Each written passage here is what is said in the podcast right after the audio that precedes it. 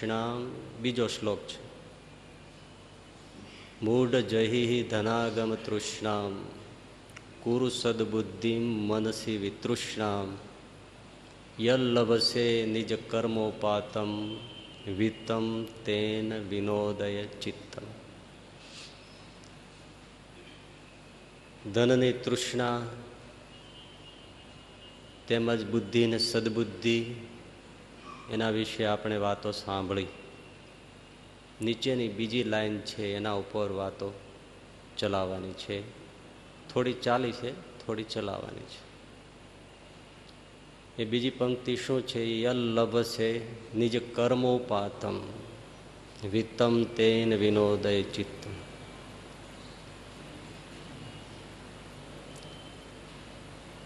યલ્લભ છે એટલે જે કંઈ મળે શેનાથી નિજ કર્મોપાતમ પોતાના કર્મના પ્રમાણમાં. પોતાના કર્મ પ્રમાણે. જે મળે એ દ્રવ્યથી. હે જીવતું સંતોષ રાખ. એટલું જ નહીં, પણ વિનોદય ચિત્તમ. ચિત્તથી પ્રસન્ન રહે, અંદરથી પ્રસન્ન રહે, ખાલી ઉપરથી સંતોષ એવું નહીં. હશે એમ કરીને આપણે ઉપરથી ટાળી દઈએ તો એને આશ્વાસન કહેવાય, સંતોષ ન કહેવાય. સંતોષ એટલે સંતોષ. પણ શબ્દ સમજવા જેવો છે, નિજ કર્મોપાતન. પોતાના કર્મ અનુસાર જે મળે એ દ્રવ્ય સંપત્તિથી, સુખ સુવિધાઓથી તું સંતોષ રાખ. પોતાના કર્મ અનુસાર. આમ સીધો સાદો અર્થ તમારા મનમાં શું સ્ફુરે? કોઈ એમ કે ભાઈ પોતપોતાના કર્મ પ્રમાણે જે મળે એમાં સંતોષ રાખો. તમને અર્થ શું શું છે કયો જી. શું છે પોતાના પ્રારબ્ધ પ્રમાણે જે કાંઈ મળે એમ આપણે એ જ અર્થ આવે ને સીધે સીધો. આપણે એમ કહીએ, ભાઈ, કર્મ પ્રમાણે જે મળ્યું એમાં રાખો ને સંતોષ. એનો અર્થ શું? પ્રારબ્ધ પ્રમાણે જે મળે ભાગ્યમાં જે છે, જેટલું મળે એટલાથી સંતોષ માનો આ હકીકતે આ લાઈનનો સીધો સાદો પર્ટિક્યુલર અર્થ એ જ છે. પણ આજના બહુ ભણી ગયા, થોડુંક કંઈક વિચારતા થઈ ગયા, ક્રાંતિકારીના લેબલ લઈ લીધા. એ બધાને આવી બધી વસ્તુ ન ફાવે એટલે એનો અર્થ ટ્વિસ્ટ કરે, એમ કહે કે ભાઈ નિજ કર્મ અનુસાર એટલે પોતાના શ્રમ પુરુષાર્થથી જે કાંઈ મળે એમાં સંતોષ માનો. એટલે એ સમજવા જેવું છે, એટલે આપણે એના ઉપર પહેલાં વાત કરીએ છીએ. એટલે એ લોકોને એમ ન થાય કે આ બહુ જૂનવાણી વાતો કરે છે. બાકી તો ગમે એટલું કરીએ, તો જૂનું જીવીએ છીએ ને આપણે ક્યાં? નવું જીવીએ છીએ. પોતાના કર્મ અનુસાર, પુરુષાર્થ અનુસાર જે મળે એમાં સંતોષ માનો. વાત એ સાચી છે. પણ એમાં થોડુંક સમજવા જેવું છે.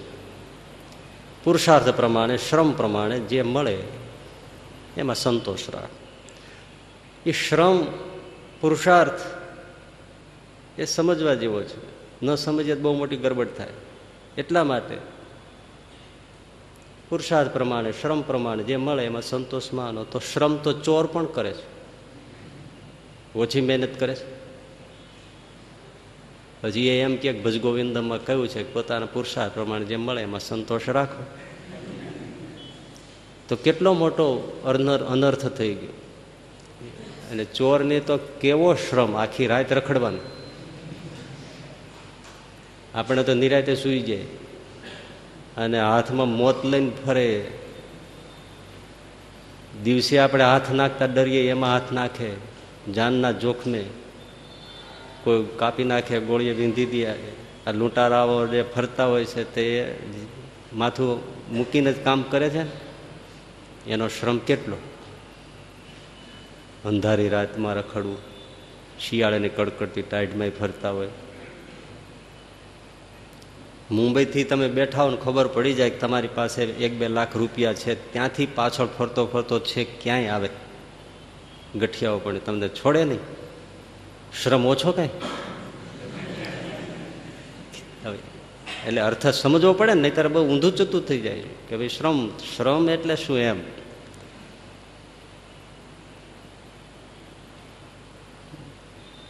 ખોટા કેસ લઈને લાખો રૂપિયા હાઈકોર્ટ કે સુપ્રીમ કોર્ટ કે જ્યાં ત્યાં લડનારા કરોડો બનાવે છે. સાવ ખોટા કેસ, એને જીતાડે છે. તો એ વકીલ, એડવોકેટ ઓછો શ્રમ કરે છે? મગજ ફેરવી નાખે એવા કામ કરે. તો એને આપણે શ્રમ કહીશું કે એ પ્રમાણે મળે બરાબર છે. અને એ સંતોષ લે કે ના, આપણે તો પુરુષાર્થ પ્રમાણે લઈએ છીએ એમાં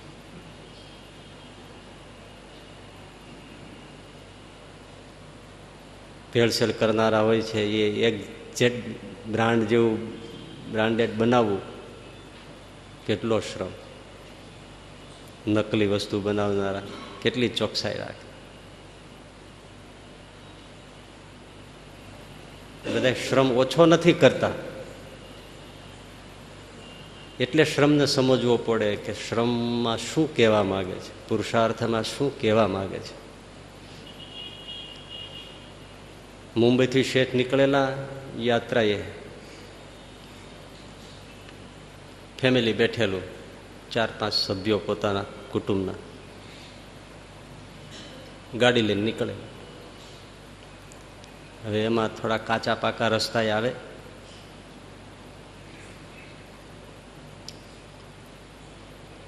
એક ખાડો આવ્યો ને એમાં ગાડી ખૂંચી ગઈ. કાદવ કીચડવાળો ખાડો. એમાં ગાડી ખૂંચી ગઈ. હવે વ્હીલ અડધા પોણા ખૂંચી ગઈ ગાડી નીકળે જ નહીં ને એમ્બેસેડર ફિયાટ કે કોઈ પણ આવી ગાડી તો નીકળે જ નહીં. અને શેઠિયા બીજું જોર કરી શકે શું? ખૂબ મથે, પણ કાંઈ થાય નહીં. છેટે જોયેલું ને તો એક ઝાડની નીચે ચાર પાંચ જણા બેઠા હતા. એટલે તરત ઉઠીને આવ્યા. શું છે શેઠજી? ગાડી ફસાઈ ગયા.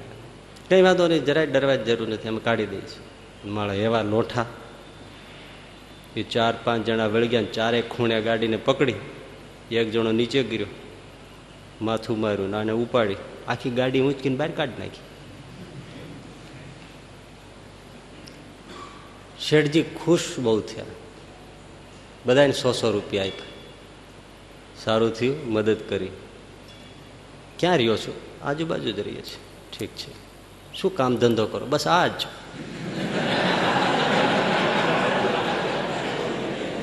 આ જ કામ કરીએ છીએ. આ ખાડો અમે જ કર્યો છે. પછી પાણી અમે જ નાખ્યું છે. કીચડ અમે જ કર્યો છે. અને પછી અમે બેસીએ ઝાડની નીચે. કોઈ ગાડી આવે એની રાહ જોઈએ. કાઢી દઈએ. આ તમે સામેથી સો સો આપ્યા, નહીતર અમે માગીને લઈ લઈએ. આને શ્રમ કહેશો? એટલે શ્રમ એટલે શું? નીતિપૂર્વકનો, ધર્મપૂર્વકનો, સમાજને ઉપયોગી, સચ્ચાઈપૂર્વકનો શ્રમ પુરુષાર્થ કરે અને જે મળે એમાં જે સંતોષ માને, એ ધર્મ માર્ગી માણસ છે. ખોટું નહીં કરીને. કારણ કે ખોટું કરનારા શ્રમ કરે છે. ઉત્તર પ્રદેશના એવા ઇલાકામાં એમાં તમે જાઓ ને, તમને લૂંટે ને નિકાલ સાહેબ નિકાલ. એટલે ઓલો બિચારો ભાઈનો મારો રૂપિયા, રોકડ, રકમ, ઘરેણા બધું કાઢે. જેમ કાઢતો જાય, એમ પેલા મારપીટ કરતા જાય.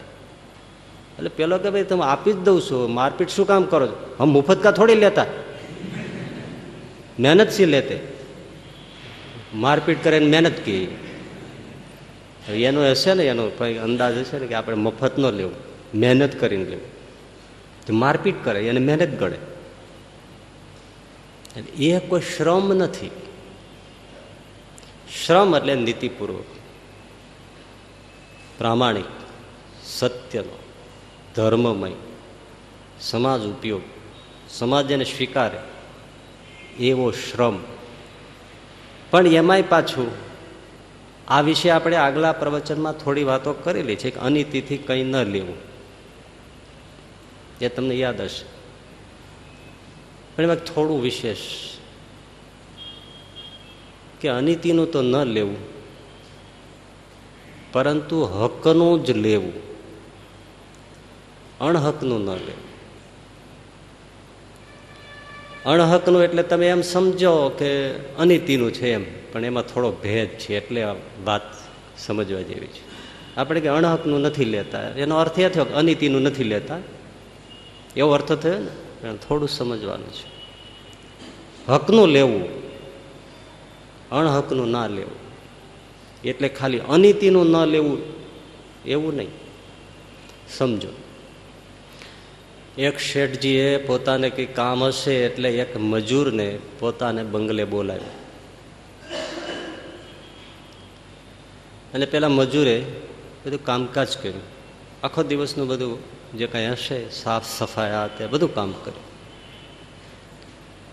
અને શેઠની પેલા મજૂરની ચોકસાઈ, કામની ચપળતા, સ્વચ્છતા એ બધી જોઈને શેઠ બહુ રાજી થયા. પેલા મજૂરને સાંજ પડે પાંચસો રૂપિયા આપ્યા. ખોટું છે કશું? કશું ખોટું છે? પેલા મજૂરે એમાંથી બસો રૂપિયા લીધા, ત્રણસો શેઠને પાછા આપ્યા. શેઠે કહ્યું, કેમ એવું કર્યું? મારું મહેનતાણું સાહેબ આટલું થાય. બસો રૂપિયાનું થાય. મારે, અમારી નોર્મલ મજૂરી આટલી જ ચાલે.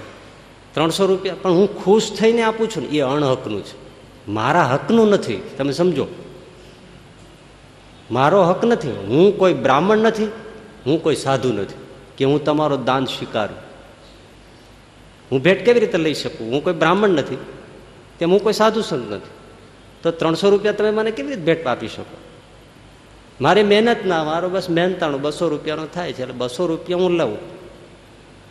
ત્રણસોમાંથી એક રૂપિયો હું ન લઉં. આ એક જણાએ આવું નથી કરવું એ દ્રષ્ટાંત નથી. જે કોઈ સમજનારા એવા ઘણા અમે જોયા છે. એ પોતાના પરિશ્રમનો જે સ્કેલ હોય એટલું જ લે, વધારે આપો કાં પાછું આપી દે અને કાં કોઈ દેવ મંદિરમાં દાન કરી દે. મારું નથી. મારા પસીનાનું તો નથી જ, એટલે હું ન લઉં. લિંકનના જીવનની પણ ઘટના છે કે કેસ બાબતમાં કોઈ શેઠજીને કંઈક હતું, કામકાજ, એમના બધા કાગળિયાઓ કાગળ બધું કર્યું, તો ખુશ થઈને એમણે વધારે મહેનતાણામાં ડોલર્સ આપ્યા. તો લિંકને પરત કરી દીધા મારું આટલું જ થાય મતલબ કે સમજો ને, મારા પચાસ ડોલર થાય, એનાથી વધારે હું તમારું ન લઈ શકું. પણ હું તમને ખુશી થઈને આપું છું. એ આપો છો એ તમારી ઉદારતા છે, પણ હું ન લઈ શકું. એટલે કોઈ પણ સમજદાર સદબુદ્ધિ જેને છે, એને આ વાત સમજાય. ગુરુ સદબુદ્ધિ. મારા પરસીનાનો નથી. હકથી બારું છે. સમજાય છે, જલ્દી આ વસ્તુ સમજવી એ બહુ નહીતર કે એમાં શું આપે છે ને? આપે છે સામેથી. તો એમાં શું વાંધો છે? ના. હવે એ એવા ઘણા હોય છે, જે પાળતા હોય છે. કઠણ છે ને? એક મજૂર જેવો મજૂર ત્રણસો રૂપિયા પાછા આપી દે. મારું હકનું નથી. આ ધનતેરસના દિવસે એક જણાને બેંકના ખાતામાં નો ટ્રાન્સફર થઈ ગયા, બેંકના કોમ્પ્યુટર ભૂલથી ચોપન કરોડ. વિચાર કરો તો ઓલા પરત કરી દીધા ને. મારા નથી. અને આપણે કોઈના એવી રીતે આવી ગયા હોય તો થોડાક.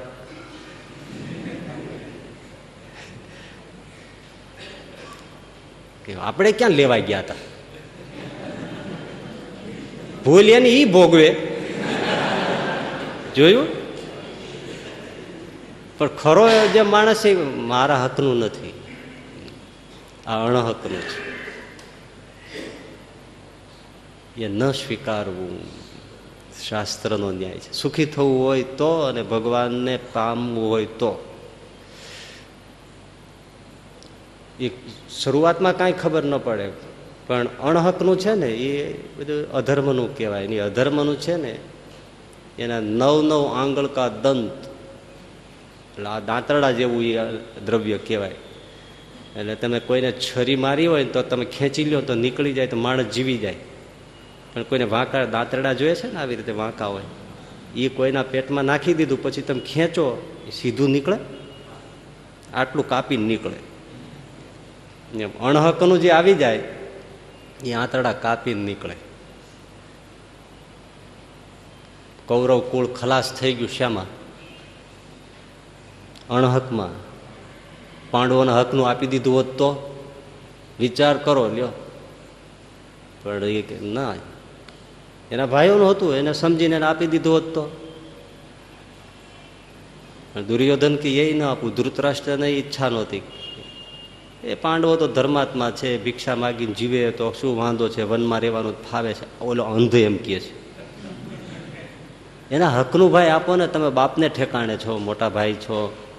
તો ફરજ છે કે તમારા નાના ભાઈના દીકરા છે તમારા જ દીકરા કહેવાય ને, એનું હકનું થતું હોય તમે આપી દો ને. પણ જુઓ વ્યવહારમાં ભાઈઓ ભાઈઓનામાં એમાં હકનું કોઈનું આપશે? કોઈને આવે છે મૂકતા જ નથી. ત્યાં જ ખબર પડે કે અનીતિ નીતિ કેટલી છે. વ્યવહારે જેના હકનું જેટલું હોય એનું એને આપી દેવું ને આપણા હકનું જેટલું હોય એટલું આપણને મળે. એ સ્વીકારી લેવું. હક વગરનું નહીં સ્વીકાર. અને એ અણહકનું લીધું ધૂતરાષ્ટ્રને દુર્યોધને. આખું કૌરવ કુળ ખલાસ થઈ મહાભારત એમાંથી થયું. આખરે વિનાશ. એટલે અણહકનું ક્યાંય પણથી આવે તો સ્વીકારવું ન જોઈએ. એ જીવન, સુખી જીવન જીવવાની ચાવી છે. પણ આપણને તો ભાઈ હવે મફતનું મળે તો બીજું જોઈતું જ નથી. મફત મળે તો કાંઈ કરવું નથી. બહુ તપાસો. કઠિયારો હતો ને? એ લાકડા કાપવાનો ધંધો કરે ને વેચે એમાંથી ગુજરાન ચલાવે. હવે એ રસ્તે એક સાધુ નીકળ્યા. તો સાધુ એ રસ્તામાં ચાલ્યા જતા હતા. રામ ભજન કરતા કરતા બિચારા સાધુ મહારાજ ચાલ્યા જતા રસ્તામાં સોના મોહર જોઈ, જાડી. એટલે સાધુને થઈ ગયું કે મારે તો કઈ દ્રવ્યને સ્પર્શ કરવાનો, રાખવાનો તો કોઈ ધર્મ છે નહીં. મારે કશા કામનું નહીં. સાધુ સાચો એટલે નહીં તો ઉફાવી લઈએ પણ સાચો સાધુ વિચારો મારે તો દ્રવ્યને શું કરો? ભગવાન રાખે એમ રહીએ પણ આ આમનમ ધૂળમાં દટાઈ જાય, કોઈના કામની ના આવે, એના કરતાં કોઈ ગરીબ માણસ હોય, એને આપણે બતાવીએ કે ભાઈ પડ્યું છે. તો એનું બિચારાનું તો કામ થાય. એટલે સાધુ બિચારો માળા લઈને ત્યાં ઝાડને નીચે બેઠો. કોઈ નીકળે, તો એને બતાવી દઉં કે જો અહીં પડ્યું છે, લઈ લે. તારું બિચારાને ગુજરાન થશે. એટલે ગરીબને બતાવીશ. એમાં પેલો કઠિયારો નીકળ્યો. લાકડા કાપવા માટે. જંગલમાં જે જતો હતો. એટલે સાધુએ કીધું, એ ભાઈ, એ. હો જય સીતારામ બાપ. હા, જય સીતારામ. એ ભાઈ, જો, આ પેલી સોનામોર પડી છે ને, મારે સાધુને તો કાંઈ કામની નહીં, પણ હું જોઈ ગયો તો મને થયું કંઈ બેસું ને કોઈ ગરીબ નીકળે તો એને બતાવું, તો સારું થયું તમે નીકળ્યા. તે તમે લઈ લ્યો. આ ધૂળમાં દટાઈ જાય, કોઈના કામ નહીં આવે. મફતની જશે તમે લઈ લ્યો એટલે તમારા ગરીબ માણસને કામ આવી જાય. કઠિયારે સાધુની સામે જોઈને કીધું, મહારાજ, તમે ક્યારે જોઈ? તો કે, બસ હમણાં જ એકાદ કલાકથી બેઠો છો. આજે જ જોઈ ને હા. હું તને અઠવાડિયા જ જોઉં છું. કઠિયારો કે આ મારો રસ્તો છે, હું તો અઠવાડિયાથી જોઉં છું એને. સાધુ શું બોલે?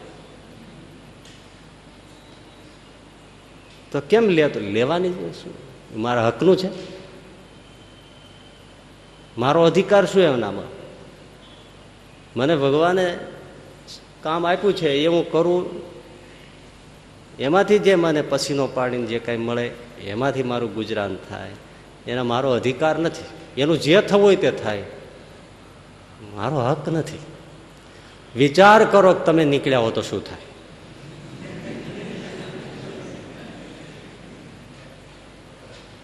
ઘણા મન સમાધાન કરી લ્યો. આપણે ક્યાં લૂંટવા ગયા છીએ? આ તો ભગવાને સામેથી દીધું. ખુદા દેતા હે તો છપ્પર ફાડ કે દેતા હે. એવી ફિલોસોફી આવે. અને ધીમેકથી લઈને ખિસ્સામાં મૂકી દો. પેલો અડ્યો નહીં.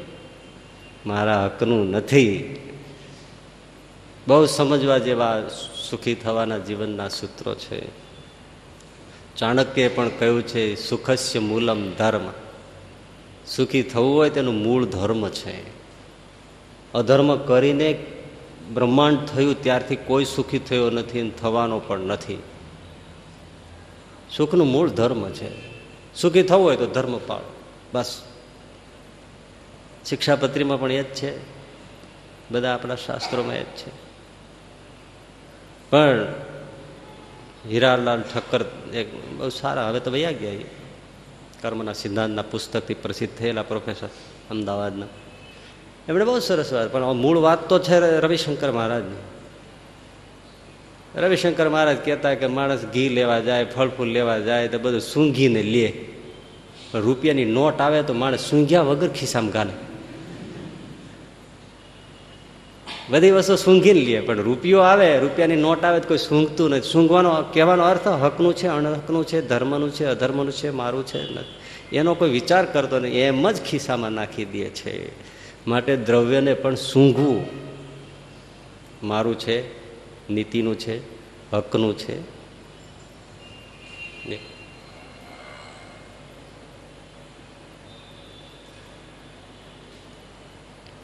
એ કઠિયારા જંગલમાં લાકડા કાપવા જતો હતો.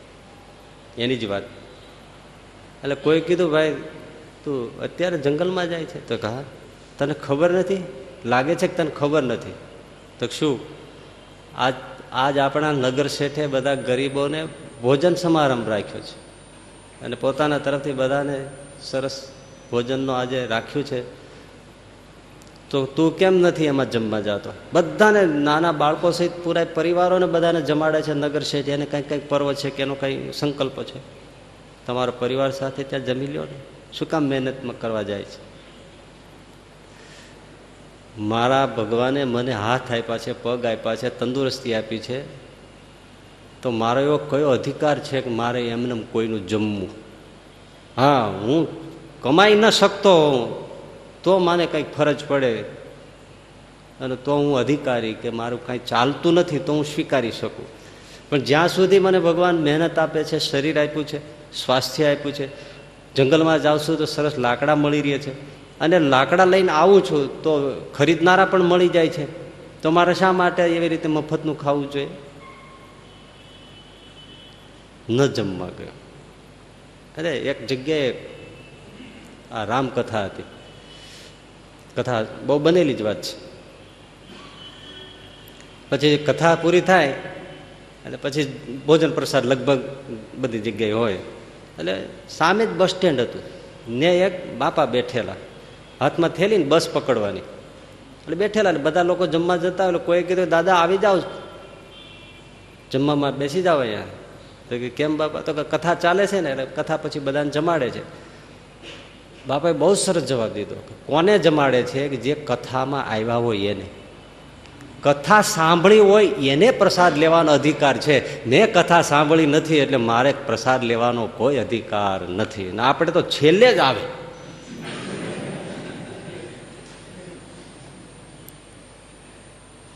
કેટલી નીતિ છે. જમવા માટે જ આપણે ભોજન જમવાનું ફૂલ ડીશ છે તો હા છેલ્લે જશું અડધો કલાક. છેલ્લે આવીને જમીન નીકળી જાય. ક્યાં અધર્મ થાય છે, ક્યાં અનીતિ થાય છે, ક્યાં અણહકનું ખાય છે. કથા સાંભળો ને પછી પ્રસાદ લ્યો. એ ઉત્તમ છે. એમ બધે હકનો, નીતિનો, અનીતિનો વિચાર કરવો જોઈએ. એમ જ ના સ્વીકાર પરબની જગ્યામાં બનેલી વાત છે. એસી પંચ્યાસી વર્ષના વૃદ્ધ સાધુ સાવ ખખડી ગયેલા અવસ્થા કેટલી પંચ્યાસી વર્ષની એટલે? તો હાથમાં સાવણો લઈને આખો દિવસ વાળ્યા જ રાખે પરબની જગ્યામાં. ચોકને, હા, તે બધું વાળ્યા જ રાખે. એટલે કોઈ યાત્રાળુ હાથે બધા આવતા હોય તેમણે કીધું કે, મહાત્માજી, તમે વ્રત થયા અને તમારે, અને તમે સાધુ છો. તમારે આ બધું કરવાની શું જરૂર છે? નિરાતે બેસો ને. એટલે કાંઈ સાધુ બોલ્યા નહીં. પેલા બહુ આગ્રહ રાખ્યો. મહાત્મા, તમે જ દો આ સાવણો લઈને અમે બે ત્રણ દિવસ ત્યાં જોઈએ છે. તમે વાળે જ રાખો, સાફ કરીએ જ રાખો, કામ કરીએ જ રાખો. ઘણી વાર બેસતા નથી બસ. આ શું કરવા કરો છો પણ? મૂકો ને બધું. પછી મહાત્માજીથી રેવાયું નહીં ને એટલે એમણે કીધું ભાઈ, તમે ઓલું જો ઝાડ દેખાય છે ને એ નીચે જોઈ આવો શું છે.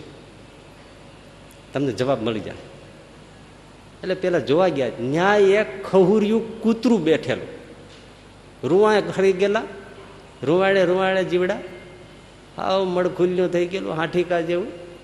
અને આડું પડેલું. રોગ ગણાય નહીં એટલા. ચામડી ઉપર ભાઠા. લોહી માંસ કશું નહીં. બેઠું જાતે થઈ શકે માંડ માંડ. એવું. ઓલા પાછા એક મહાત્માજી ત્યાં મળદાલ ખહુર્યું કૂતરું છે, મરવા વાકે જીવું. બસ.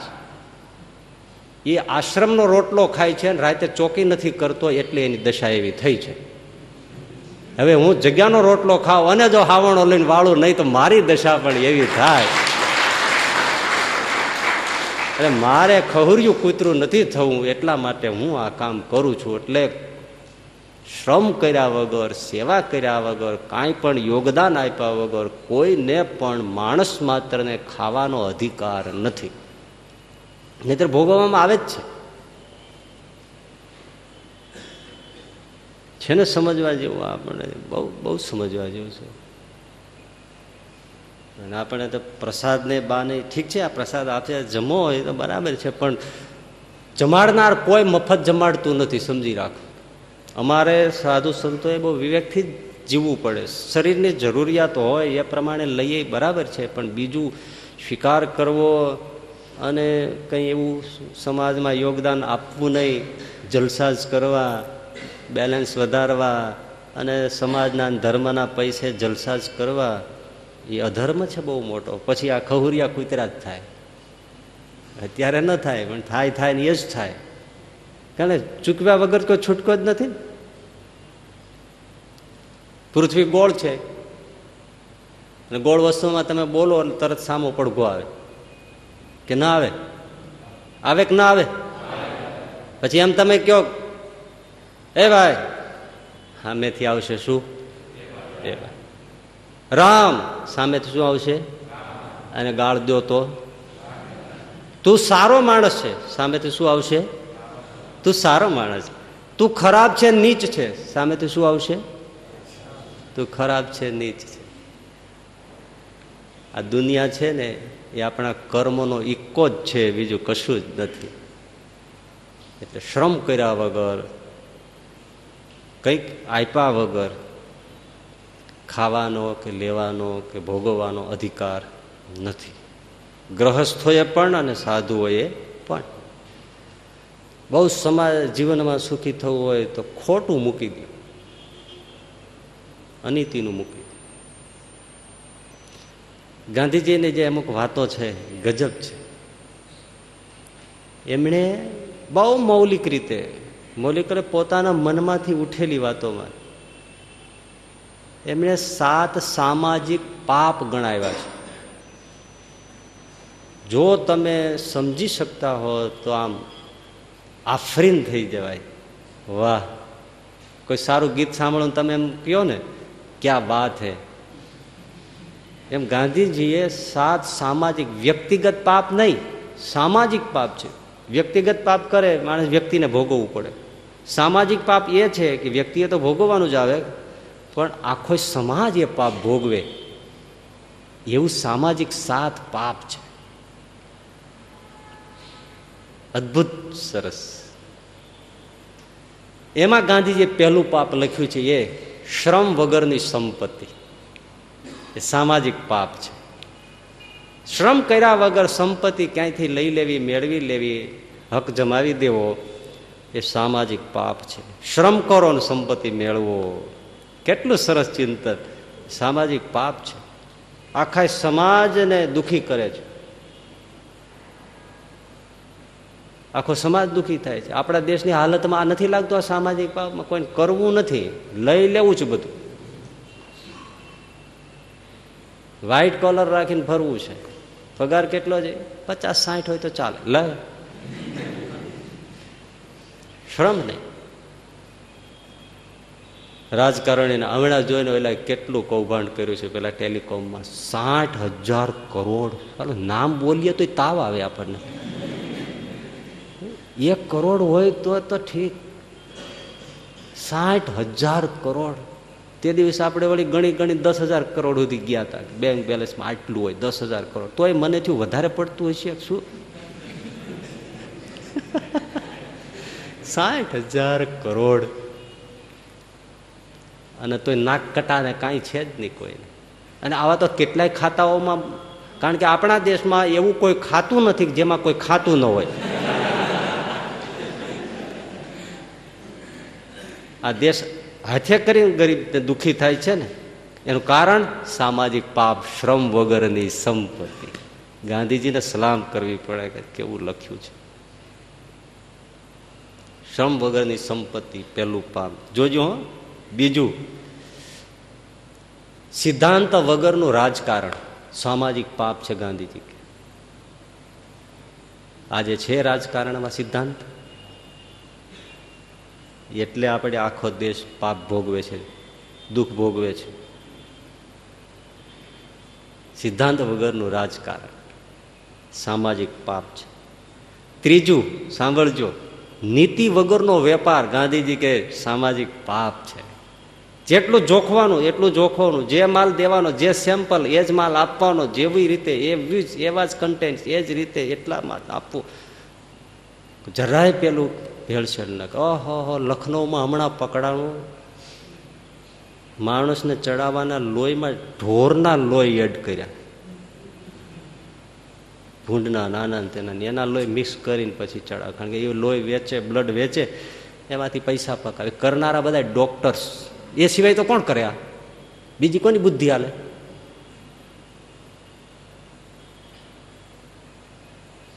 નીતિ વગરનો વેપાર. પણ આ બધું શું છે કે ક્યાંય સારું સાંભળવા જવાનું જ નહીં ને? આ બધા સત્સંગને કથા વાર્તા હોય, એને બધા નકામા ને બધા સાવ ફિઝુલ વાતો કરે છે ને આવું કંઈ હોવું જ ન જોઈએ એવું કરનારા ને કહેનારા આ દેશની ફેરવીને ગાંધીજી પહેલાં એમ કીધેલું કે ભાઈ સૌ પ્રાર્થના કરો.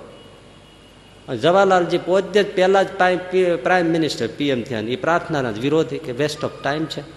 ત્યાંથી જ આપણી પથારી ભરી દેશની. હવે જે માણસ નાસ્તિક છે, પ્રાર્થનામાં ઈશ્વરમાં ધર, એનો ઈશ્વરમાં પ્રાર્થનામાં માનો, તો એમાંથી નૈતિક મૂલ્યોનું ભાથું મળે. તમે સત્સંગમાં જાઓ. આપણે એમ નથી કહેતા બધા સુધરી જાય, પણ તમે એટલો તો જરૂર કાનની બુટી પકડીને કહેતા હશો અને સ્વીકાર કરશો કે તમે પહેલાં જેટલા ખરાબ હતા, એનાથી કંઈક સારા તો જરૂર થયા છો હવે આ સાંભળ્યું જ ન હોય, તો આ વિગતે તમને કેમ ખબર પડે કે હકનું શું કહેવાય, અણહકનું શું કહેવાય? ખબર પડે? સાંભળવું તો પડે જ. એમણે કોઈ દિવસ સાંભળ્યું જ નથી. સાંભળવા માંગતા નથી. અને જેટલા બધા પર્સનાલિટી ડેવલપમેન્ટના જેટલા બધા સેમિનાર ચાલે છે, એમાં કેવી રીતે મિલિયોનર થવું, લખપતિ કેમ થવું, પૈસાનો ટાર્ગેટ કેમ પાર પાડવો, એ જ શીખવવામાં આવે. તમે સફળતા યુ કેન વિન જીત તમારી શું પણ શેની જીત કરવી તમારે કરી કરી? ચારિત્ર શીખવો ને ધર્મ શીખવો, નીતિમત્તા શીખવો. પૈસો ગમે ત્યાંથી લાવો. ટાર્ગેટ રાખો. એ શીખવાડનારા ત્યાં ત્યાં બેઠા હોય છે પાછા.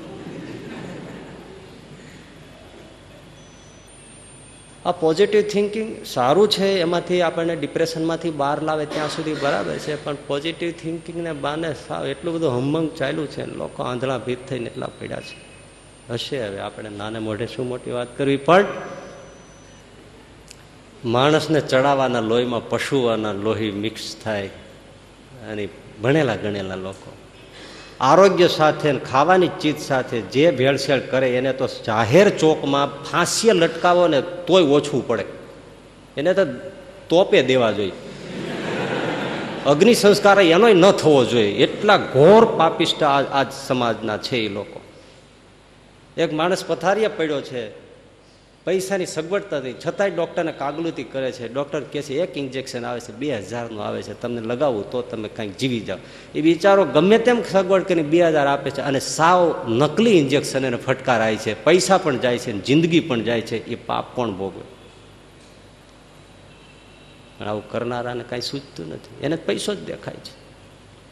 કંઈક દુખિયાઓનું, કંઈક ગરીબોનું, કંઈક વિધવાઓનું, કંઈક અનાથોનું, કંઈક તો વિચારો.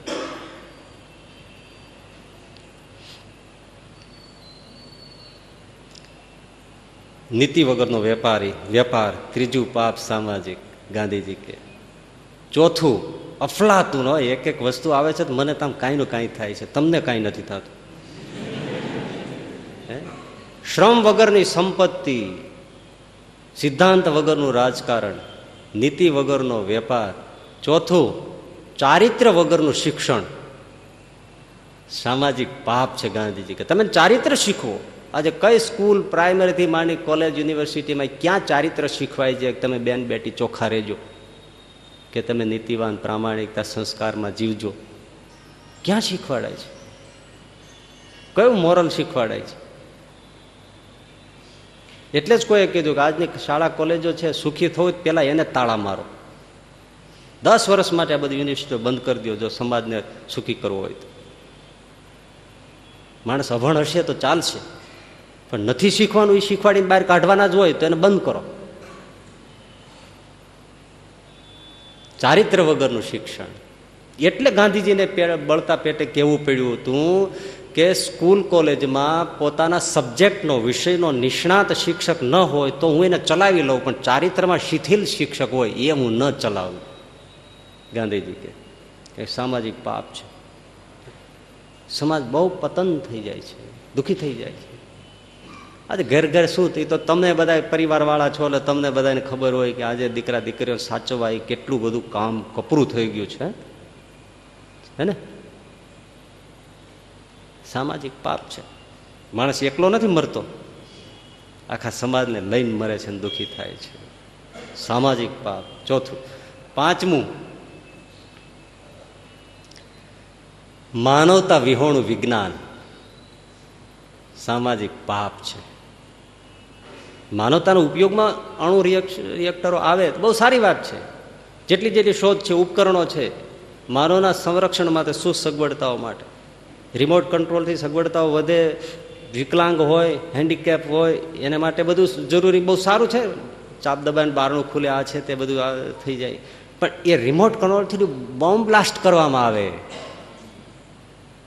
એ માનવતા વિહોણું વિજ્ઞાન છે. સામાજિક પાપ છે. છઠ્ઠું, ગાંધીજી કહે સામાજિક પાપ. વિવેક વગરનો ઉપભોગ. વિવેક વગરનો ભોગ વિલાસ હરવું, ફરવું, જોવું, ખાવું, પીવું, આનંદ, પ્રમોદ, નાચવું, કૂદવું, દરેક જગ્યાએ જેને વિવેક નથી, તો એ સામાજિક પાપ કરે છે. આજે ધાર્મિક ઉત્સવો જોઈ લે વિવેક વગરનો આનંદ છે. વિવેક વગરનો ભોગ છે. સાત્વિકતા વગરનો આનંદ છે. આ સામાજિક પાપ છે. આનંદ માણે, ભોગ માણે, પણ સાત્વિકતા, પવિત્રતા, વિવેક. તો સાચું. પણ સાત્વિકતા મૂકીને માણેલો આનંદ કે ભોગ વિલાસ કે ઉપભોગ, ગાંધીજી કઈ સામાજિક પાપ છે. આ આ ડોહાને સૂજ્યું કેવી રીતે? કોઈ સાધુને નથી સૂજ્યું.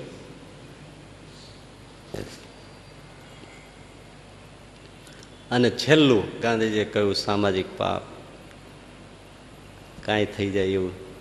ત્યાગ વગરની ભક્તિ ગાંધીજી કહે, સામાજિક પાપ છે.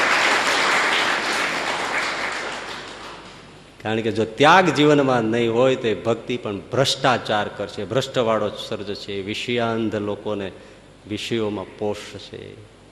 ધર્મસ્થાનોને ભ્રષ્ટ કરશે. જીવનમાં ત્યાગ નથી. શું કર્યું? સામાજિક પાપ છે અને ધર્મસ્થાનો બગડે તો આખો સમાજ બગડે છે. ત્યાગ વગરની ભક્તિ ગાંધીજી કે સામાજિક પાપ છે. છે ને એક એક મુદ્દા પર સલામ કરવા જોઈએ એમાં પહેલું, શ્રમ વગરની સંપત્તિ મળતી શ્રમ એટલે અણહકનું નહીં, અનીતિનું નહીં એ બધું જ. નહીં તો બધા શ્રમ તો બધા કરે જ છે. બહુ કરે છે. બહુ બહુ શ્રમ વગર તો કાંઈ મળતું જ નથી ને. ત્રાસવાદીઓ કઈ શ્રમ ઓછો કરે છે? કેટલો શ્રમ? જાન ફેસા જ કરી દે. પણ એ શ્રમ નહીં. નૈતિક, પ્રામાણિક અને હક, સમાજ ઉપયોગી, સમાજનો ઉત્કર્ષ કરનારો એવો શ્રમ. એટલે હક વગરનું, નીતિ વગરનું, શ્રમ વગરનો કોઈનો રોટલો ખાવાનો અધિકાર નથી? અને કંઈ પણ લેવાનો પણ અધિકાર નથી. હવે આજે તમે, હા, એક વાત કહો. એ એક જણા બે પરિવાર ભેળા થયા એટલે પૂછતા હતા, બહુ જોજો, કે શું તમારા બાબાને પછી નોકરીનું કાંઈ ઠેકાણું પડ્યું? તો કે, હા, નોકરી મળી ગઈ, બહુ સરસ મળી ગઈ. એમ, શું પગાર? પચાસ સાઠ હજાર પગાર છે. નોકરી મળી ગઈ, પગાર બહુ ઊંચો, બહુ સારો. કામ શું કરો? કામ કાંઈ નહીં. નોકરી મળી ગઈ, પગાર રેગ્યુલર મળે અને કામ કાંઈ નહીં તો એવું કેવું એવું કેવું એટલે એવું જ. કેમ? સરકારી નોકરી.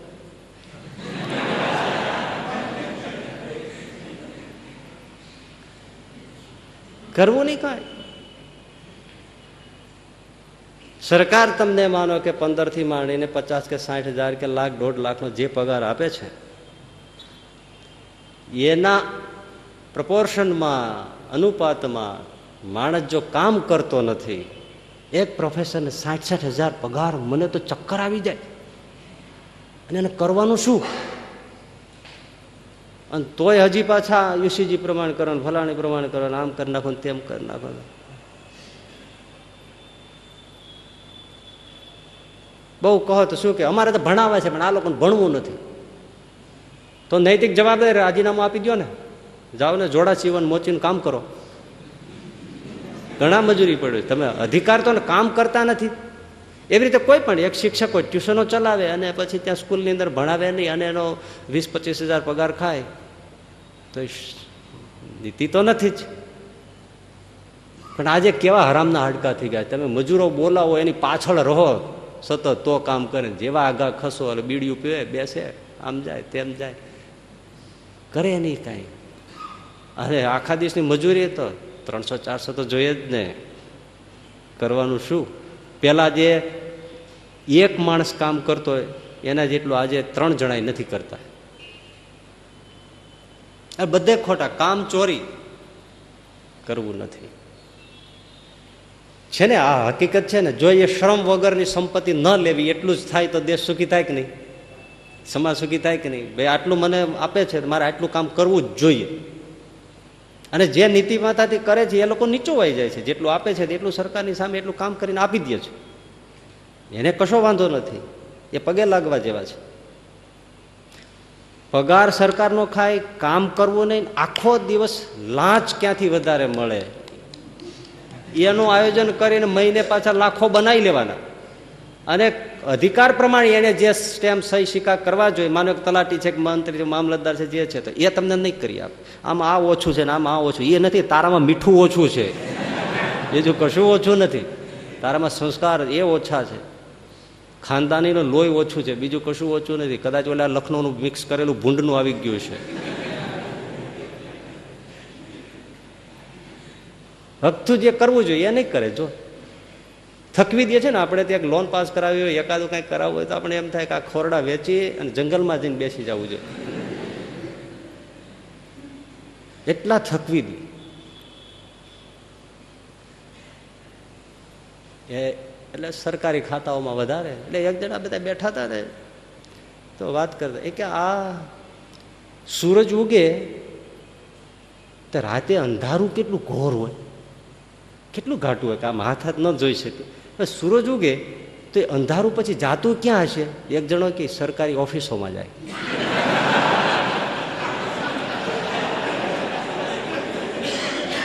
હવે સાવ નાની વાત પણ આપણને કેટલો મર્મ સમજાવી એ સરકારી દફતરોમાં જાય ભેળું થઈ.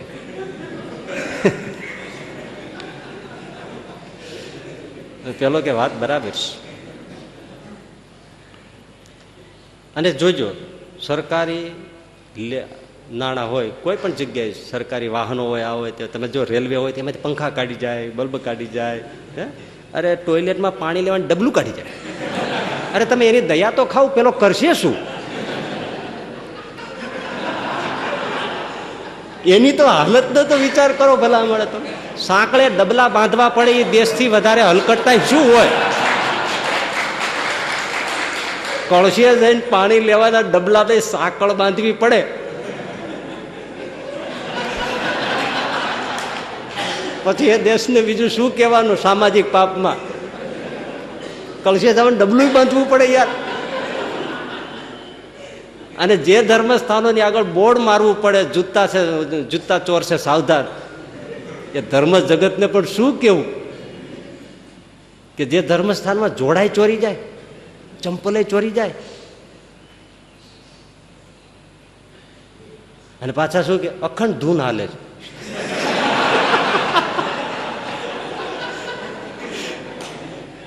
કેટલા વર્ષ? વીસ વર્ષ. પણ જોડા તો કોઈના રહેતા નથી. અને ધૂનમાં આવતા હોય એ જ લઈ જાય.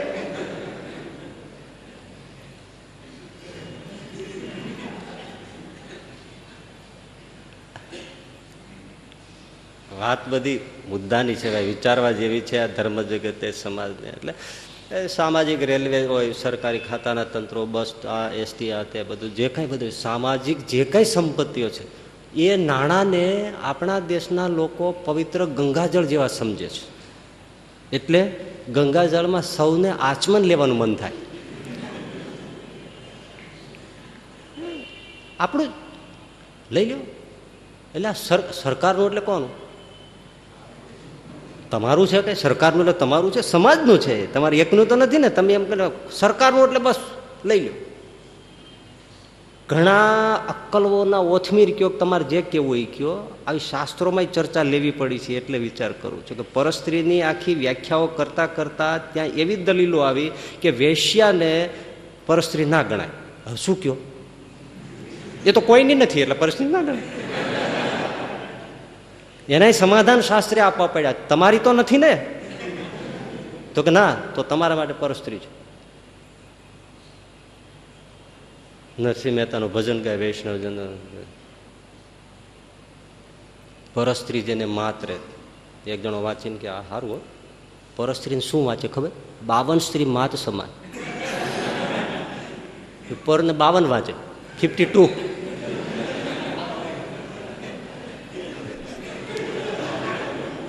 ત્રેપનમાં વાંધો નહીં. હવે આનું શું કહો? એટલે ભાષ્યકારો જ મારી નાખ્યા હતા આપણને. સરકારનું છે ને, એટલે સરકારનું એટલે શું? તારું થોડું છે. બધાયનું છે, સમાજનું છે. તારું તો નથી જ. તુલસીદાસજી કેટલું સરસ લખ્યું કે, પરધન પથ્થર જાનીએ, પરસ્ત્રી માત સમાન ઇતને છે હરી ના મિલે તો તુલસીદાસ જમાન ઓહો તુલસીદાસજી કહું જમાન થઈ જાઓ આ બે વસ્તુ રાખો લ્યો। સંત હૃદયને કેવું થયું છે ત્યારે લખ્યું છે કે પરધન પથ્થર જાણીએ। પથ્થર, પથ્થરનો ટુકડો રસ્તામાં પડ્યો કોઈ ગુંજ ગીંજામાં ગાલે છે? પોકેટ લઈને મૂકી દે છે, પાકેટમાં મૂકી દે છે, ટુકડો પથ્થરનો મેળવ્યો તો રસ્તામાં? પરધન પથ્થર જાણીએ, પરસ્ત્રી માત સમાન। ઓહો. તુલસીદાસજી કે, બે રાખો ઇતને છે હરી ના મિલે તો તુલસીદાસ જમાન. હું જામીન થાઉં, હાથ પકડીને હરીને તમારા આંગણે લઈ આવું. કારણ બે વસ્તુ ચોખ્ખી રાખી છે, તારે મળવું પડે. હું જામીન થયો છું. કાંઈ કરવાની જરૂર નહીં બે કરતો હોય તો. લો. કેવી મોટી વાત છે. તુલસીદાસજી હું જામીન થાઉં. બે રાખો. હરી આંગણે આવશે. તમારે નહીં જવું પડે. પણ આકર્ષણ પણ એ જ બે મોટા, પર ધન અને પર સ્ત્રી. એટલે હજી મને લાગે તુલસીદાસજીને જામીન થવાની જરૂર નહીં પડી હોય.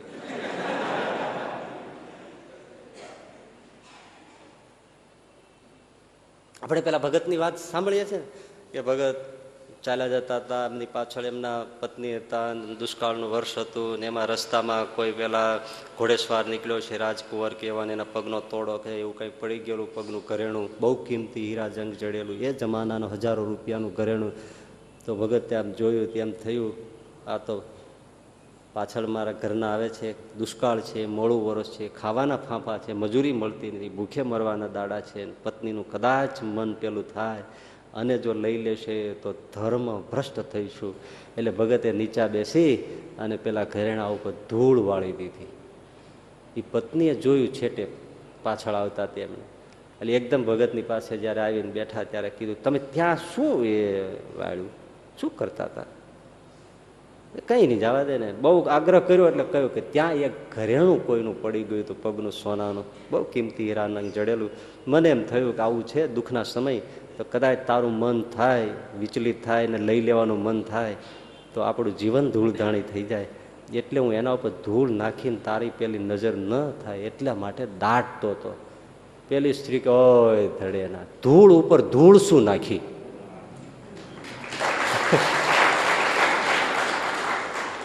જેની ના આપણો ઠાકર પાડતો હોય, આપણો પ્રભુ ના પાડતો હોય કે પરદ્રવ્ય છે, એ પથ્થર છે. પ્રભુની આજ્ઞા નથી. તે ધૂળ છે આપણા માટે. તો ધૂળ ઉપર ધૂળ વાળી ભલા માણસ. ઓહો.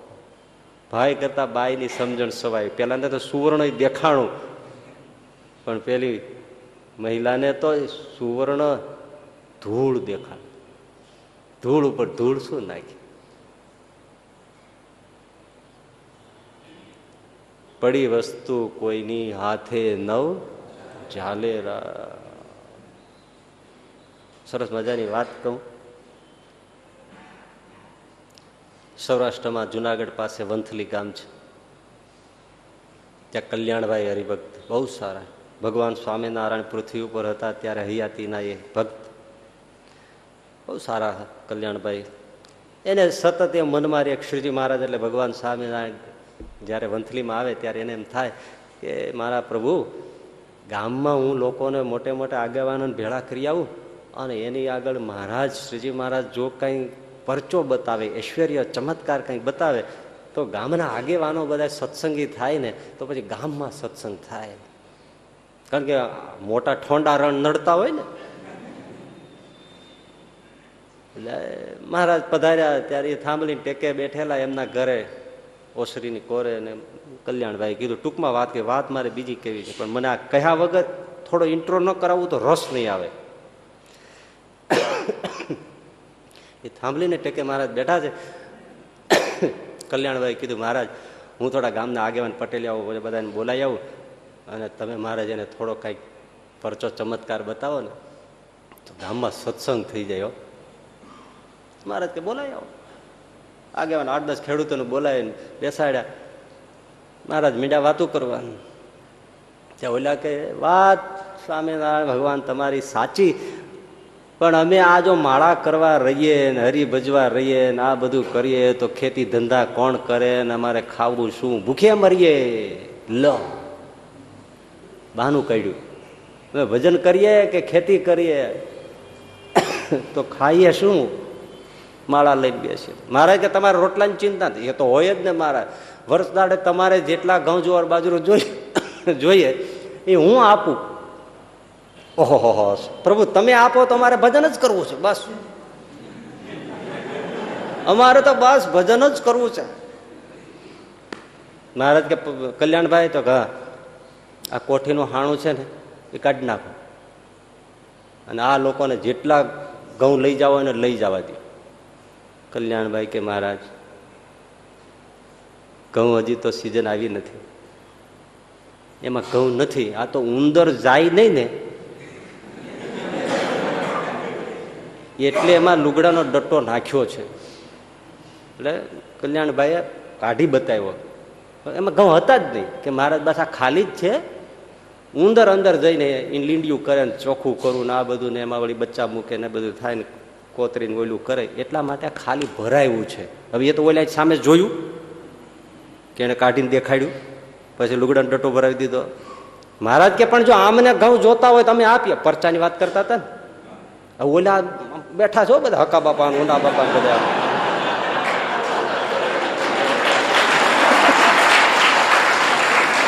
ગામડાના બાબા આમ જ બેઠા હોય. એ બધા આમ જોવે છે ને આમાં મારે કીધું ઓલે ઉલ્લી ઉલ્લી કે મળ્યા કહેવાય કે હા કે તમે સામે ભગવાન જો અમને ઘઉં દેતા હોય તમારે બસ ભજન જ કરવું ભજન જ કરવું છે આંખે જ ઉગાડવી નથી. મહારાજ કે કલ્યાણભાઈ ખોલ નાખો. અરે મહારાજ હા ખોલ ના એનો જ વિશ્વાસ. એને થઈ ગયો, મારી વાત સાંભળી લીધી મહારાજે. અને પરચાની વાત કરતા હતા, પરચો દેવા મારો પ્રભુ બેઠો છે આજ. અને અક્ષરાધીન બેઠો હોય, એને શું સંકલ્પમાં બ્રહ્માંડો સર્જે?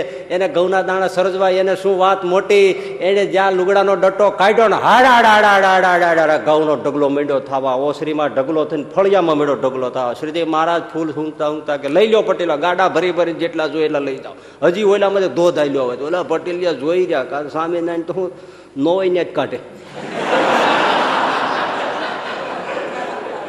હે? પદમસિંહભાઈ શું કરશું? કાનજીભાઈ શું કરશું? અરે, એ તો ભગવાન છે, સાય ત્યાંથી કાઢી, આપણે થોડા નવરાશી જ, આપણે કઈ ભજન થાય. આના નિયમ ધર્મ અમારાથી તમારા સ્વામિનારાયણ ભગવાન ન પડાય. સોયના ખંખેરીને વી ગયા. કલ્યાણભાઈ ને શ્રીજી મહારાજ બે જ વિદ્યા. કલ્યાણભાઈ તો જોઈ રહ્યા. મહારાજ, આવો પરચો બતાવ્યો તો આ કઈ કુણા નો પીડ્યા? મહારાજ કે, કલ્યાણભાઈ, પરસા ઐશ્વર્યથી કોઈ હરિભગત ન થાય અને થાય તો ટકે નહીં. તો મહારાજ કેમ થાય?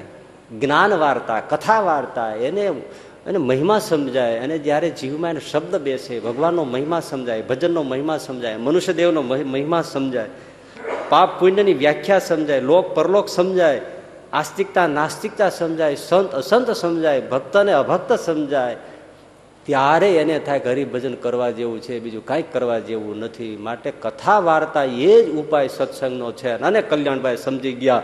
પછી વાડીએ ખેતી કરતા કરતા મજૂરોને બોલાવ્યા હોય, કામ ઓછું થાય તો ભલે, પણ વી પછી દાડિયા કર્યા બેસીને કલ્યાણભાઈ અભણ માણસ એને વાતો કરે કે ભગવાનમાં સુખ કેવું છે, લોકમાં દુઃખ કેવું છે, વ્યવહાર કેવો છે, સંસાર કેવો છે ગૌરવાસ કેવા છે લક્ષોરાશી કેવા છે, જમપુરી કેવા છે.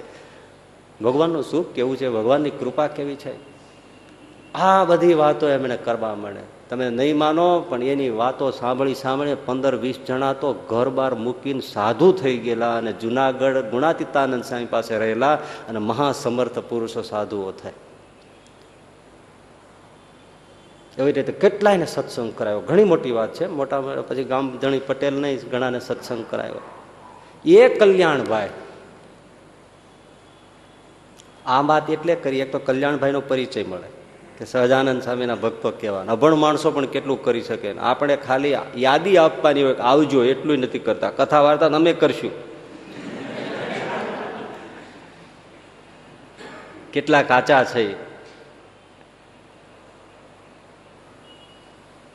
એટલે એક તો કલ્યાણભાઈનો મહિમા સમજાય અને બીજી વાત કથા વાર્તા સાંભળવાનો મહિમા સમજાય કે સાંભળ્યા વગર કાંઈ થતું નથી. અને કદાચ પરચા જોઈને કોઈ આપણે સાધુની પાસે આપણે હરિભક્ત થઈ ગયા હોય, તોય સમજણ આવ્યા વગર સત્સંગનું સુખ ના આવે. સાધુનું સુખ ન આવે. કારણ કે ભિખારી મન બીજું સમજી શકે નહીં. ઘણાને એમ છે કે એ પરચાઓની પાછળ જ પડતા મુક્તાનંદ સ્વામી કીર્તનમાં સ્પષ્ટ કહ્યું, પરચો ઈચ્છે તેને પામર જાણવો. તમે સચ સત્સંગનો મહિમા સમજીને કથા સાંભળો, સાધુઓ સેવો, સત્સંગ સેવો, ભજન કરો હરિભજો એ કથાથી જ સમજાશે. નહીં તો નહીં સમજાય. કથા વાર્તા સાંભળવાનો આગ્રહ રાખો. અડધી રાતે સાંભળવા મળતો હોય ને, તો દોડી જવું. એવી તડપ હોવી જોઈએ. તો જીવ ઊંચો થશે, તો જીવ ચોખ્ખો થશે, તો કંઈક બે ગુણ આવશે, તો જ ભગવાન ઓળખાશે, તો જ સહજાનંદ સ્વામી ઓળખાશે, તો જ સહજાનંદ સ્વામી જીવમાં આવશે ને ભજન થશે. નહીતર ભજન નહીં થાય. એ કલ્યાણભાઈ ખૂબ સત્સંગ કરાયો. એમના દીકરા ડાયાભાઈ. મહા એકાંત, એ પણ એવા? પણ કેવા હરિભક્ત? પછી તો ગુણાતીતાન સ્વામી વ્યા ગયા હોય બાલમુકુદાસજી સ્વામી હોય, તો કલ્યાણભાઈ વ્યા ગયા હોય, અને ડાયાભાઈ અને બાલમુકુદાસજીનો જોગ હોય બાલમુકુદાસજીને ક્યાંય સ્વામીજીને ક્યાંય જવું હોય તો સાથે ડાયાભાઈને લે એવા એની ભક્તિની સત્સંગ એવી સ્થિતિ. તો વડતાલમાં એ વખતે વિહારીલાલજી મહારાજે, રઘુવીરજી મહારાજ, પછી ભગવત પ્રસાદજી મહારાજ, ભગવત પ્રસાદજી મહારાજ, પછી વિહારીલાલજી મહારાજ, એમણે સાત દિવસનું કથા પારાયણ રાખેલું. એટલે દેશ દેશી સંતોને બધાએ આમંત્રણ આપ્યું. એમાં જુનાગઢથી બાલમુકુદાસજી સ્વામી સંત મંડળ સાથે વડતાલ આવેલા, ત્યારે આ ડાહાભાઈને સાથે લેતા આવેલા. અને અત્યારે જે સભા મંડળ વડતાલમાં છે ને સામે, એનો બીજો માળ, ત્યાં સાધુઓને ઉતારા બધાને આપેલા. એક બાજુ આ બધા જુનાગઢના સંતો. એમાં એક થાંભલા વચ્ચે છે. એ એક થાંભલે આ ડાયાભાઈને પણ આસન બાલમુકુદાસ સ્વામી આપેલું. અને બીજા જુનાગઢથી ભુજથી બેડતાલથી બીજે બીજે જ્યાંથી સંતો આવ્યા બધા ઉતારા હતા. એમાં ગઢપુરથી રામચરણદાસજી એક વૃદ્ધ સંત પણ મંડળ સાથે આવેલા. અને બાલમુકુદાસજી સ્વામીને પછી જ એમનો ઉતારો અને ત્યાં જ રહે એ રામચરણદાસજી બહુ સારા અને સમર્થ સંત. પણ એ રાત્રે અવસ્થા હોય એટલે પેશાબ કરવાનું, વૃદ્ધાવસ્થામાં જવાનું થાય, તો રાત્રે સાડા બારે ઉઠે, દોઢ વાગે ઉઠે, અઢી વાગે જાય પેશાબ પાણી કરવા, સાડા ત્રણે જાય. જ્યારે ઉઠે ત્યારે ડાયાભાઈ થાંભલીને ટેકે, બેઠા બેઠા માળા જ કરતા હોય. એને સાત દિવસ સુધી એને ક્યારે સૂતા જોયા નહીં. થાંભલીને ટેકે બેઠા માળા. માળા પાછા હાથમાં લઈને બે ગયા સુઈ ગયા હોય ટેકો દઈને એમ નહીં. માળા ચાલે. સાત દિવસ. વિચાર કરો, આખો દિવસ કથા સાંભળવાની. શું ભજનનું સુખ હશે? માણસને ઊંઘ નથી આવતી. શું આ મૂર્તિમાં એવી હોય છે કે રસ લેતા હશે ને બસ દિવસ રાત જાતો હશે? અને આપણે પાંચ માળા ફરે હા થઈ ગયું ભગવાન ભલું. ઘણા તો ત્રણ માળા માંડ ફેરવે, પૂજામાં ત્રણ માળા. અને પાછા ઠાકોરજીને દર્શને જાય તો જાળી પકડી પકડીને ખખડાવે. તમે અમારું કામ ના કરો. તે શું કરી દીધું એટલું બધું? કેવું એને ભજનનું છે સ્વામિનારાયણ નામનો બહુ મોટો પ્રતાપ છે, બહુ જ મહામંત્ર છે. આપણી પોતાની જીભ છે ને આપણી પોતાની જીભે લેવાનું છે પૈસાનો ખર્ચો નથી.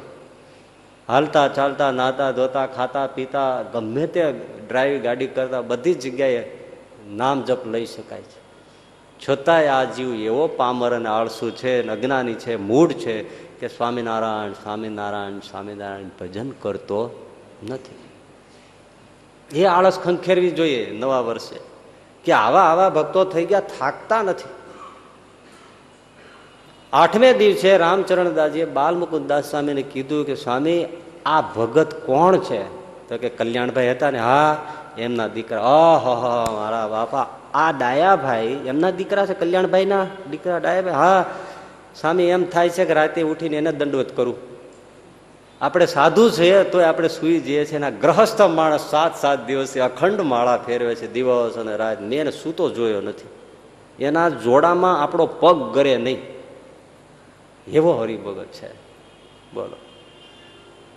આ શું વાત કરી કે ડાયાભાઈનો મહિમા સમજ્યા વગર હજી જે કેવું છે ન સમજાય એટલે.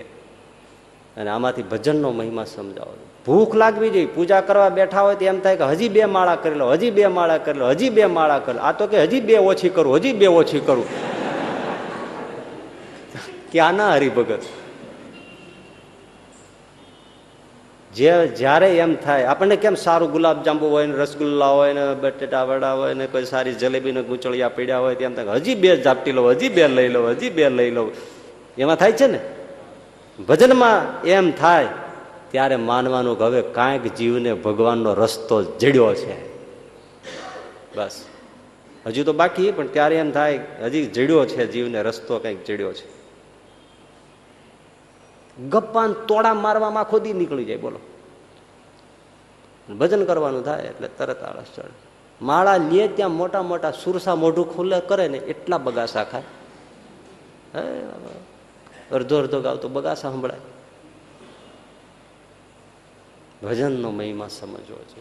જેને ભજન સમજાઈ ગયું ભજન કરવા માંડ્યા, એને પછી કઈ ઓછો રહેતી નથી.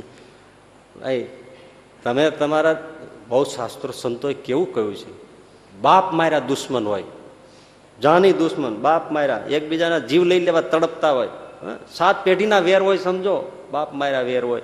પણ તમે એ સમજો કે ભાઈનું નામ કાનજીભાઈ હોય, અને તમે જ્યારે દેખાઈને આમ હાલો જતો હોય, અને તમે કહો, કાનજીભાઈ, બાપ મારે વેર છો બાપ માર્યા વેર છે. કાનજીભાઈ કાનજીભાઈ. પાંચ વાર, છ વાર સાત વાર બોલાવો, સામું ન જોવે, પણ આઠમી, દસમી વારે કે અગિયારમી વારે કે પચીસમી વારે કંટાળીને પાછું જોવે, શું ચોટી પીડ્યો છે? જોવે કે નહીં? તો પ્રેમથી ભગવાનને પુકારે ભગવાન પાછું વળીને ના જોવે? હે? દુશ્મને જો જુએ કે શું ચોટી પીડ્યો છો? તો ભગવાનને પ્રેમથી પુકારે, તો ભગવાન સામું ના જોયે પણ એમાં જ આળસ. સ્વામિનારાયણ સ્વામિનારાયણ. જે કૃષ્ણ ભજો તો કૃષ્ણ, રામ ભજો તો રામ, પ્રેમથી પુકારો. ભગવાન સામું જો ભજન કરતા શીખો. ઘણાને હજી ભજનની ગમ નથી. આપણે પૂછીએ ને કે ભજન કરો તો હા બબે, કલાક કેસેટ સાંભળીએ. લે. કેસેટ ચારો છે. એ તમને બતાવશે કે ભજન કેમ થાય ને કેમ ટકે. પણ આખરે ભજન ભજન છે. ભજન ચોખ્ખું ચાટ. સ્વામિનારાયણ સામે પોતાના ઈષ્ટના નામનો જપ કરવો એ ભજન છે. એના ગુણનું કીર્તન કરવું એ ભજન છે. એ માળા થવી જોઈએ, ભજન થવું જોઈએ. કોઈ ગ્રંથોના પાઠ કરો, જરૂર કરો, પણ માળા ખાસ કરો.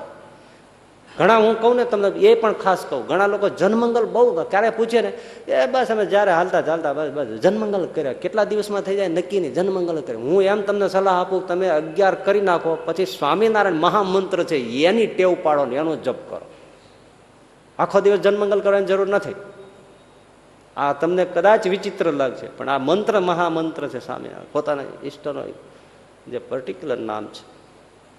એનો જપ કરવાનો, હોઠે એનો ગુંજાર, હૃદયમાં ગુંજાર, મનમાં એનો ગુંજાર થઈ જવો જોઈએ. તો એ ડાયાભાઈ એવા હરિભગત. હવે એનો પ્રસંગ કેવો છો હા. એ વંથળીમાં, ને સૂર્યકુંડ પ્રસાદીનો છે. તો ત્યાં રાતના અમુક શેઠિયાઓ ઓજલમાં રહેનારા ના બધા ઘણા મર્યાદાવાળા હોય પરિવાર, તો એ બહેનો, બે ત્રણ બહેનો ત્યાં સૂર્યકુંડે રાત્રે ત્યાં નાવા ને ગયેલા. પગના કિંમતી ઘરેણા કેડના એવા ઘરેણા બધા પહેરેલા તમે નાવું હશે બૈરાઓને જરા મન મૂકીને તો એ બધા ઘરેણા કાઢીને કાંઠે મૂક્યા, કુંડને કાંઠે. અને નાહ્યા. બૈરાઓ ભેળા થાય વાતો તો ક્યાંયથી લાવવી પડે નહીં? આ રેડિયો સ્ટેશન શું કામ ખોલવા પડ્યા? પનઘટ ઉપર જવાનું બંધ થયું એટલે. ગામને કુએ બૈરાઓ પાણી ભરવા જતા એટલે બેડું તો ભરી આવે, સાથે સમાચારનું પડીકું પણ લઈ આવે. આ બધું બંધ થયું ને, ઘરમાં નળ આવી ગયા એટલે રેડિયો સ્ટેશન ચાલુ કરવા પડે. આખા ગામની નહીં, આજુબાજુના પંદર પંદર ગામના સમાચાર બૈરા લઈ આવે. કોનું ભાગી ગયું છે ને કોનું પાછું આવી ગયું ને બધી. હા, કોણ ભાગવાની તૈયારી કરે છે બધી એને ખબર હોય. આ છાપા એટલે કાઢવા પડ્યા ચેનલો એટલે શરૂ કરવી પડી કે આ બધું જતું રહ્યું. લ્યો, સગવડતા વહી ગઈ. એટલે વાતો એ ચડી જાય. એ વાતોમાં વાતો નાઈને કપડાં પહેરીને નીકળી ગયા ને ઘરેણા ને એમનું પીડ્યું. સૌથી વહેલા કલ્યાણભાઈ, આલા ડાયાભાઈ સ્નાન કરવા આવે સૂર્યકુંડે અને પછી મંદિરે જઈને પૂજા કરે. થોડું થોડું અજવાળું થયું છે ડાયાભાઈ આવ્યા ને જ્યાં જોયું, ત્યાં ઘરેણા ઢગલો જોયો. અરે રે, બિચારા કોઈક આવ્યા છે, મર્યાદાવાળા બહેનો. આ ભૂલી ગયા. હવે હમણાં જો કોઈ નીકળ્યો તો આનો તો જાણે ઠેકાણે પાડી દેશે. એટલે પોતે લઈને બધા થોરિયા કેક્ટસ એની વાડ હતી. ત્યાં જરી ખાડો કરી એને દાટીને માથે ધૂળ વાળી દીધી. આવે છે, કોઈક તો આવશે જ ને કહેવાય કે અમારું ખોવાયું છે. બતાવી દઈશું ના મંદિરે વૈયા ગયા પૂજા કરવા બેઠા. પણ પછી ભગતને સંકલ્પ થયો આ રા રા રા રા છે તો પરમારથનું કામ, પણ પરધનને મારાથી અડાય કેમ? હું અડ્યો? એની દાજ થઈ, બોલો. પડાવી લેતા હોય એને શું કહેવાનું? આને હું અડ્યો? બસ, ખલાસ. તે દિવસે અંજળ ન લીધા. મારે ન ભોજન ન કરાય. મેં પરદ્રવ્યને હાથ અડાડ્યો. ભાઈઓ, પારકું દ્રવ્ય એને મેં હાથે આમ કરીને અડ્યો. આજે મારે ઉપવાસ, પ્રાયશ્ચિત કરવું પડશે. કેવા હશે? પછી તો ચાર, પાંચ વાગે પેલા બૈરાઓને સુધ આવીને બધે પૂછતા પૂછતા ભગત પાસે ભાઈ, કોઈને એમ થયું એ વહેલા જાય, પૂછવા આવ્યા. તો કે હા, ત્યાં જગ્યાએ મેં નિશાન કર્યું છે, ત્યાં જાઓ. કાઢી લઈ લ્યો. મળી ગયું. અડે તોય ઉપવાસ કરે. એને હરી મળે. સ્થિતિ ત્યાં જ થઈ હોય ને હવે. અહીંથી પડાવી લે તો નામ કરે. એને તો કઈ ભગવાનમાં ધ્યાન રહેતું છે હૈયા ચોખા થયા વગર મૂર્તિ આવે. પરદ્રવ્યને અડતા નથી. ગરડા પાસે ખોપાળાના જેઠા માણ્યા. પ્રસંગ સાંભળજો. સાંભળવા છે ને? ખેતર કામ કરે, બપોર થાય એટલે એના ઘરવાળા ભાત લઈને ભાત એટલે આપણે જૂનો ગામડાનો તળપદી શબ્દ ભાત. પણ આ ટિફિન સમજો ને. ટિફિનમાં સમજી જાય.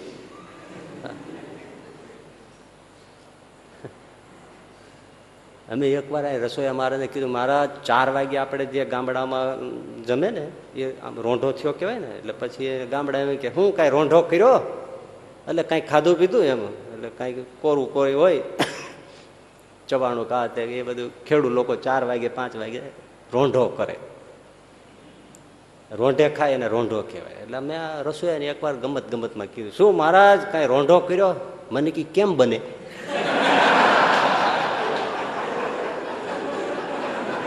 રોંઢો કેમ બને? રોંઢો.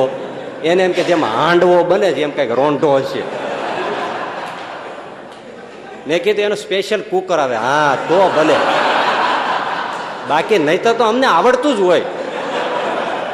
બાકી તો આવડતું જ હોય, પણ આ સ્પેશિયલ વાનગી હોય તો ના ખબર પડે, રોંઢો. તમે ચખાડો એકવાર તો બનાવી દઈશું મેં કીધું, ભલે. એટલે ટિફિન, ભાત લઈ જાય. એટલે એના બૈરા એકવાર બપોરે આપવા માટે ભગત તાણું થઈ ગયું એટલે બળદને છોડીને નિરાયતે હાથ પગ ધોઈને માનસી પૂજા કરીને બેઠા હોય, તૈયાર થઈને રાહ જોતા હોય. ભૂખ તો બહુ લાગે ખેડૂ ને એટલે જોયે હમણાં આવશે આવતા જોયા. હારે એમનો પાંચ સાત વર્ષનો છોકરો બાજુ બાજુ ચાલ્યો આવે અને હાથમાં ભોજનનું જમવાનું. રસ્તામાં ક્યાંક બેઠા. ખેતર વચ્ચે ઘણા આવતા હોય. બેઠા, ઊભા થયા. થોડી વાર પછી આવ્યા.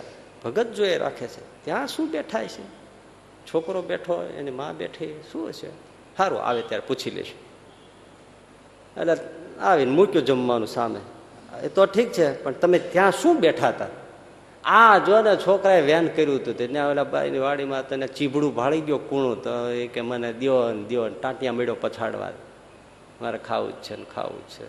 એટલે બેસીને એને પછી એક ચીબડાનું તોડી દીધું. એટલે બેઠી એમ. એ વાડી તમારી છે? ના, તો તમારા બાપની છે? ખેડૂતો પાછું આકરું બોલે? તારા બાપની છે? ના. મારી છે? ના. તો એ વાડીવાળાને પૂછ્યું તું? તો કે ના. શિક્ષાપત્રી વાંચે છે? તો હા. એમાં આવે છે? પૂછ્યા વગર કાષ્ટ કે ફૂલ પણ લેવું નહીં, ધણીને પૂછ્યા વગર. હા. તો તે પૂછ્યા વગર લીધું ને? અને છોકરાને ખવડાવ્યું? ભૂલ થઈ ગઈ. હશે, ભૂલ તો થઈ ગઈ, પણ તારા હાથ અભડાઈ ગયા. તારો હાથનો રોટલો ખવાય નહીં. વિચાર કરો. હું જમીશ નહીં. આ તું તારા આ રોટલાય છે ને, એ તું કૂતરાને, ગાયને ખવડાવી દેજે. હું નહીં ખાવ ખેતીના કામ કરનારા એ જેઠા માણિયાએ આખો દિવસ ઉપવાસ કર્યો. અને એ પતિવ્રતા નારીઓ કે પતિને જમાડીને પછી જમતા. હવે આજે તો પેલા જમે ને પછી આને બિચારાને જમાડે. આ તો જમાનો બદલી ગયો. અને ગાને પછી હવે નીચી મૂંડીએ કહી દેવું પડે. હું ગમે ત્યારે આવીશ, તમે જમી લેજો. ઓલે જમી જ લીધું હોય. હા, તો વ્યવહાર એમ. હવે તો આ જમાના પ્રમાણે કરવું પડે. હવે બાર આવી ગયા, આખો જમાનો આખો બદલાઈ ગયો. નોકરીએ જવાનું હોય, રખડવાનું હોય, એટલે ખેતી રહેતા હોય ભેળા રહેતા હોય, હારે જ હોય. એટલે પાછું વળી ઘરે- જઈને શરૂ કરતા નહીં. હું તમારો પતિ દેવ કેવા ઓલો જોડો મારશે. એટલે હોય એમાં હાલવા દેજો બધું કઈ. બહુ પતિદેવ થઈને બેહવા જાતા નહીં. કારણ કે દેવ લેવા લખણ ન હોય ને પાછું દેવની જેમ પૂજાવું છે.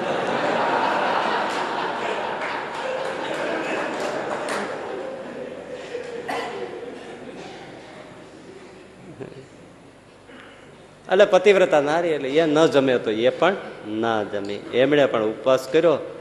એ દિવસના બે પ્રાયશ્ચિત કર્યા. બીજે દિવસે ભગત પછી અંજળ ગ્રહણ કર્યા. પારકું અડાય નહીં, લેવાય નહીં, ખવાય નહીં. નિજ કર્મોપાતમ પોતાના શ્રમ પ્રમાણે જે મળે તે જ સ્વીકારવું એમાં સંતોષ માનવો. આ બધી વાતો કરી મારે એમ કેવું છો? એ બધા અભણ લોકો છે. આમાં ભીણા ગીણાનો મેળ છે? જો તમે સમજાય ને તો રૂવાડા ઊભા થઈ જાય એવી એક તમને વાત કહું. એક ભાઈ ભણેલા ગણેલા એજ્યુકેટેડ રિક્ષામાંથી ઉતરીને ચાલવા ગયા ને તેનું પૈસા ભરેલું પાકીટ પોકેટ પાકીટ એ નીચે પડી ખિસ્સામાંથી. એ પેલાને ખબર ના રહી. એટલે પાછળ એક સાવ દાંતણ વેચવાવાળી અભણ બાઈ એની નજર પડી. એટલે એને તરત રિક્ષા હડાડાટ વહી ગઈ. આનું પાકીટ પડી ગયું. આ ભાઈ હાલતો થઈ ગયો. ઓલી બાઈ અભણ એને આ જોયું. એટલે એને તરત આમ તાળી વગાડી એટલે ઓલા બાઈ એ ભાઈ એ ભાઈ એ ભાઈ. એટલે એને પાછું, આ જુઓ, તમારું પાકીટ પડી ગયું. એકદમ ઓલો પાછો આવ્યો, પાકીટ લીધું. અને પેલા બેનને કીધું, ભણેલો ગણેલો ને? એટલે કે, બેન થેન્ક યુ થેન્ક યુ એટલે બાઈ કે નોનસેન્સ એટલે ઓલા ભાઈએ ભણેલા ગણેલા કીધું કે, બેન, કોઈ આપણને થેન્ક યુ કે, તો નોનસેન્સ ન કહેવાય નો મેન્શન કહેવાય. હવે જે બાઈ બોલી એ તમે સાંભળજો. એ બાઈ કે, ભાઈ નો મેન્શન કહેતા જેને આવડતું હોય એ પાકીટ પાછું આપે.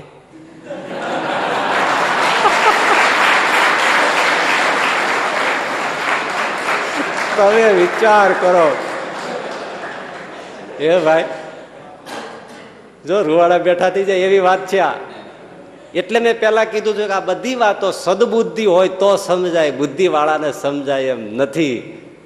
સદબુદ્ધિ જોઈએ, તો જ આ વાતો સમજાય તો જ વાતો કંઈક બર વાળી છે એમ એને લાગે. અભણ લોકો છે. ભણેલા ઉપર કેટલો ઘા છે. બુદ્ધિનો વિકાસ થયો છે, પણ સદબુદ્ધિ ક્યાં છે? ખૂબ ભણતર વધ્યું છે, પણ ઘડતર નથી. તો નિજ કર્મોપાતમ, પોતાના કર્મ અનુસાર જે મળે એમાં, અને એમાં બધું આવી ગયું ને, નીતિથી, હકથી, હે, આ બધી જ રીતે શુદ્ધ એવું, જે સંપત્તિ, વસ્તુ, સુખ સુગટતા મળે, એમાં તું સંતોષમાં અને રાજી રહે પ્રસન્ન રહે. પણ નિજ કર્મોપાતમ, યલ્લભ છે નિજ કર્મોપાતમ, વિત્તમ એટલે પૈસો. તેન એટલે તેનાથી, વિનોદય એટલે પ્રસન્ન રહે, ચિત્તમ એટલે ચિત્તમાં પ્રસન્ન રહે. એનો સીધો ડાયરેક્ટ અર્થ આપણે કહ્યો શું? પ્રારબ્ધ ભાગ્યમાં હોય, એ પ્રમાણે જે મળે કર્મ અનુસાર. હશે, નસીબ પ્રમાણે જે મળતું હોય, એમાં રાજી રહે. સંતોષ રાખ પ્રસન્ન રહે, આશ્વાસન નહીં, પ્રસન્ન રહે ચિત્તથી. અને શું કર? ભજ ગોવિંદમ ભજ ગોવિંદમ ગોવિંદમ ભજ મૂઢ મઢે. પણ એ શેષ વાતો આજે નહીં, આવતા શુક્રવારે. સહજાનંદ સ્વામી મહારાજ.